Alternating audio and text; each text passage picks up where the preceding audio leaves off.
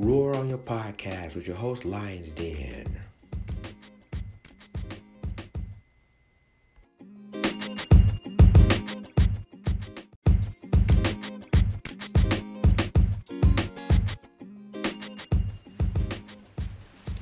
Hello everybody, this is Lions Den and welcome to Roar on Your Podcast.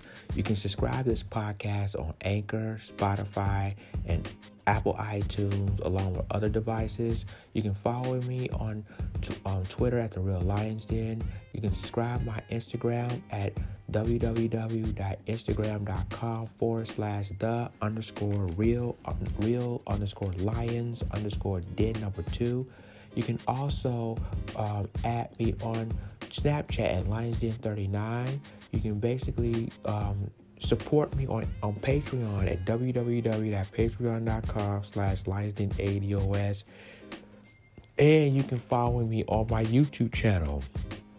It's that www.youtube.com forward slash LionsDen hashtag ADOS. Today, we're talking about a man, um, a Maryland congressman, Elijah Cummings, has passed away at the age of sixty-eight. Um, and I'm reading this article. This article comes from C N N. It says that Com- Elijah Cummings, a longtime Maryland Democrat and a key figure leading investigations into President Donald Trump, has died at the age of sixty-eight, his office announced early Thursday morning. He died of complications concerning long-standing health challenges, his office said in a statement. The congressman has represented Maryland's seven congressional districts since nineteen ninety-six and served as the chairman of the House Oversight and Reform Committee, which is one of the committees involved in the impeachment inquiry of President Donald Trump. Congressman Cummings has been one of the most prominent and central House Democrat leading oversight and investigative efforts into the president and his administration following the Democratic takeover of the House majority after the two thousand eighteen midterm elections. As chairman of the oversight panel, Cummings oversaw a range of investigations into the Trump administration, from issues relating to the impeachment inquiry to the treatment of migrants and the southern border to the use of personal email for official used by White House officials to how to, to how the citizenship question was considered for the U S Census. And it was his committee that grilled Trump's former personal attorney, Michael Cohen, in a blockbuster hearing this past February. As he had led investigative efforts, Cummings also clashed pu- publicity with the president. Earlier this year, Trump tweeted disparaging remarks towards Cummings and his Maryland district, which includes much of Baltimore, calling the majority black district a disgusting, rat and rodent-infested mess. Responding to some of the president's tweets, I mean, tweets, in which Trump suggested the congressman needed to spend more time fixing his district, Cummings said on Twitter, "Mister President, I go home to my district daily. Each morning, I wake up and I go and fight for my neighbors. It is my constitutional duty to conduct oversight of the executive branch, but, it's, but it is my moral duty to fight for my constituents." Despite that high-profile feud, Trump and Cummings did not always disagree. More than two years prior, Cummings, Cummings emerged from a White House meeting with Trump and told reporters that the two men had found common ground on their shared interest in lowering drug prices. At that, at the time, Cummings also said he urged the president to rethink his language on African American communities after Trump repeatedly painted a grim, pe- grim picture of inner-city life on the campaign trail. "I want you to realize that all African American communities are not places of depression and where people are being harmed," Cummings told reporters at the time, recalling his conversation with Trump. "When we hear those words about carnage and we are living in depressed situations, I told him it was very hurtful." In another high-profile moment earlier this year, Cummings stood up for Republican Congressman Mark Meadows, one of the president's closest allies and staunchest defenders in Congress, in the face of accusations of racism. The cherry referred to Meadows as one of his best friends. "I know that shocks a lot of people," Cummings says. Cummings grew up in the civil rights era and recently discussed how, even at a young age, he was part of that movement to integrate parts of his neighborhood. "We were trying to integrate an Olympic-sized pool near my house, and we had being constrained to a waiting pool in the black community, Cummings told A B C's This Week. Earlier this year, as we tried to march to that pool over six days, I was beaten, all kinds of rocks and bottles thrown at me.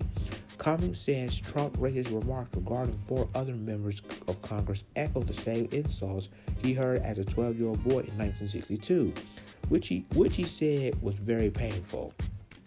The interesting thing is that I heard the same chants, go home, you don't belong here, he told A B C News' George Stephanopoulos. And they call us the N-word over and over again. Cummings were born and raised in Baltimore, the city that is home to his district. The son of former sharecroppers, Cummings was born in nineteen fifty-one and graduated from Baltimore City College High School in nineteen sixty-nine.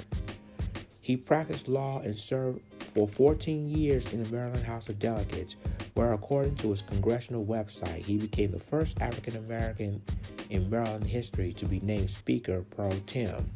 In nineteen ninety-six, he was the first elected to the U S Congress. Cummings were re-elected last year in the seventh Congressional District with seventy-six percent of the vote. So, ladies and gentlemen, that is the end of the article. I remember Elijah Cummings when I used to live in Maryland. He was a staunch and he was a, a professional congressman. Obviously, I remember when, um, you know, when an incident happened at in, in, in Congress and he stood up to um, a chairman and basically when, he, when they tried to investigate President Obama. So he was one of, of the congressmen that walked, I mean, he was basically, him and a lot of uh, constituents just walk out of, of the uh, House floor in support, in support of, you know, the investigation of, at that time, you know, Barack Obama. Um, so it was really an amazing thing for what he did, and he stood up for equal rights. Um, And, and this is why I said that this is important for people to understand who Elijah Cummings was. Um, and basically he, so he basically, one of the, he's one of the best. And so again, like I said, um, this is why I said this is important for people to understand who Elijah Cummings is and I mean, who he was. He's really one of the starchiest congressmen, and he's basically fighting for right. He's basically in the state of Maryland. He knows what he wants to do and never never stop doing it. So my thoughts and prayers goes to the Cummings family. Um, you know, this is a huge loss every from everywhere. This is a real huge loss. And the question is, is that now, since since Elijah Cummings is gone, how how will we remember remember the man? Well, he he was basically, a, a, a, like I said before, he's one of the basic. He was basically one of the a staunching congressman, and he's also not giving up the fight for civil rights in this country. Um, so he will be missed. Rest in peace, Elijah Cummings, and we will never, ever forget you. Thanks for listening to my podcast. Be sure to listen to it on both Spotify, Anchor, Apple iTunes, and other devices, and I will talk to you real soon. And with that being said, this is Lions in signing off. Deuces.